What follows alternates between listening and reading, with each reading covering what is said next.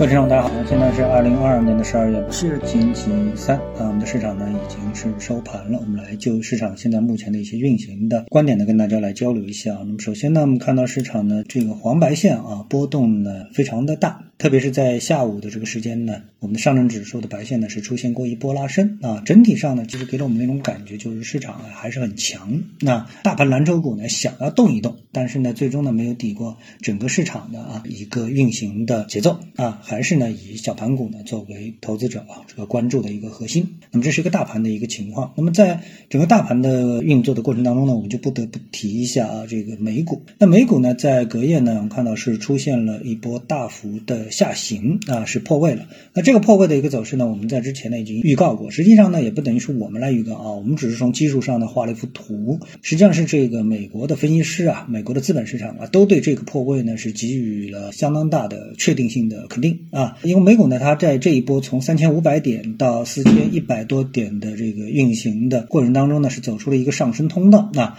那大家知道从技术的角度，有上升通道呢，必然有一个上升通道的这个轨道的下轨啊，那么下轨。呢就对这个上升通道啊形成一个支撑，那一旦这个下轨被向下击穿呢，那就是破位啊。那么这是非常简单的一个技术分析的分类的一个方法。那么我们在这次的节目之前那个节目当中呢，我们就预告过啊，市场呢在面临的这样的一个破破位的可能性，而 A 股呢是面临的上下两个的选择，我们呢选上，而美股呢这个上下选择啊是不是破位呢？我们选下啊，因为无论是从技术还是基本面的话呢，那美国呢是在赌衰退。啊，是在炒作这个美国经济的一个衰退，所以呢，在技术上的这样一个下跌呢，也就是得到了大部分市场投资者啊、市场参与人士的一个认可。这个呢，对我们的 A 股市场呢，实际上短期虽然没受到影响啊，但是呢，对我们的港股啊产生了影响啊。我们看到今天的港股啊，在临近收盘的时候呢，是出现了大幅的下行啊，比如说恒生科技股指数跌幅呢已经是到了百分之四啊，然后呢，中概股互联网的 ETF 的跌跌幅。当然也很大了，也是一路的这个下行。那这个科技股的这个指数的一个下行呢，如果说我们从技术的角度来说的话啊，也就是说从缠论的角度来说的话呢，那么恒生科技股指数啊，它是走出了一个一二三浪的一个上行，然后在这个上行过程当中呢，中间呢是拉了一根阴线，所以呢等于呢是完成了一二三浪之后呢，出现的一个呃压力啊，这个上涨的动力的。不足的这么的一个压力啊，所以呢出现了一个下行啊。那这个呢，我们说啊，很多做这个技术分析的投资者啊，他会有一个误区，他老是觉得啊，你学好了技术就能够百分之一百预测市场会怎么走。其实呢，技术很大程度上是提醒你在什么时候啊，你不应该干什么事情啊。比如说买点的时候是提醒你该买了啊，卖点的时候呢是提醒你该卖了。那有可能你不是卖在一个最高点。那对于很多的这个学习技术人来说呢，好像就觉得自己学了某门技术之后啊，就能。追求到极致的精确啊，那么这呢是一个思想上的一个误区啊。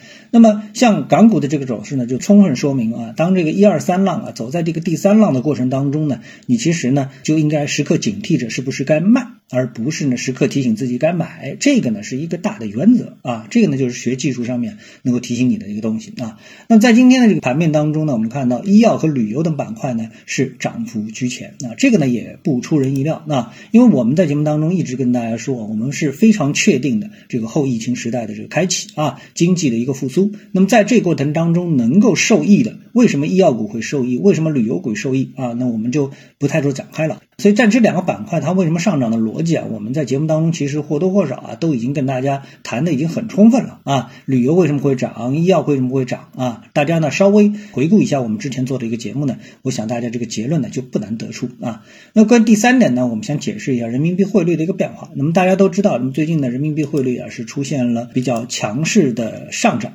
它的一个上涨的这个幅度呢是从最高七点三七呢是现在最低呢是回到了六点九三那个位置。那么这个。幅度呢是非常大啊，那么这个回调人民币的一个重新的一个上涨，它到底有什么原因呢？其实核心的几个原因呢，我们也跟大家都介绍过啊，都介绍过。一个呢是就是中国经济的向好啊，这个呢是被大家所肯定，不管是内资还是外资，大家都看多中国资产，所以呢人民币上涨。另外一个呢，美元指数走弱啊。呃，因为人民币是用美元来计价的，美元走弱，那人民币呢就看涨，这个呢也很正常啊。还有一个呢，就是中美远期利率啊倒挂有所放缓，减轻了资金的外流，这个呢，我想呢就相对比较专业了。那么大部分投资者不理解就不理解了，可能很多的这个普通人啊就在想，这这个人民币汇率的升值到底跟我有什么关系啊？那么一般情况下面呢，如果说你跟这个美元资产啊发生互换啊，或者是商品发生互换，比如说你要去旅游啊，如果你要去购买这个美国的商品，这时候呢，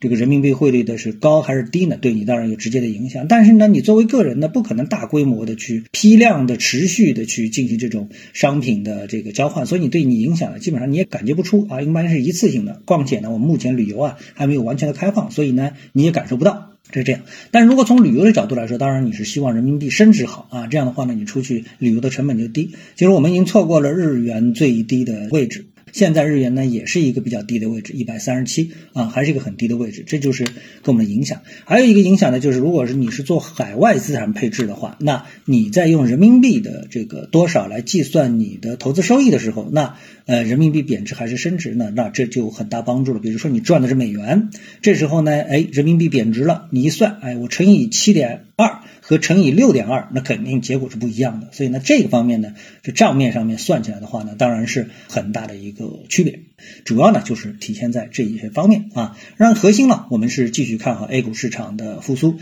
这个中国经济的复苏，这是我们的核心啊。这一点我们始终没有发生变化啊。那么在结束之前呢，呃，我们再预告一下啊，我们的极简缠论的入门课程呢就要上线了。另外呢，明天晚上七点半呢，我也会跟大家呢做一次直播的互动啊。好，那么今天呢，我们就跟大家探讨一下，各位有什么想法或者是感受的话呢，欢迎在评论区里呢一起的交流，也希望各位呢是多多点赞、转发、订阅我的频道专辑啊。我们下期的节目时间再见。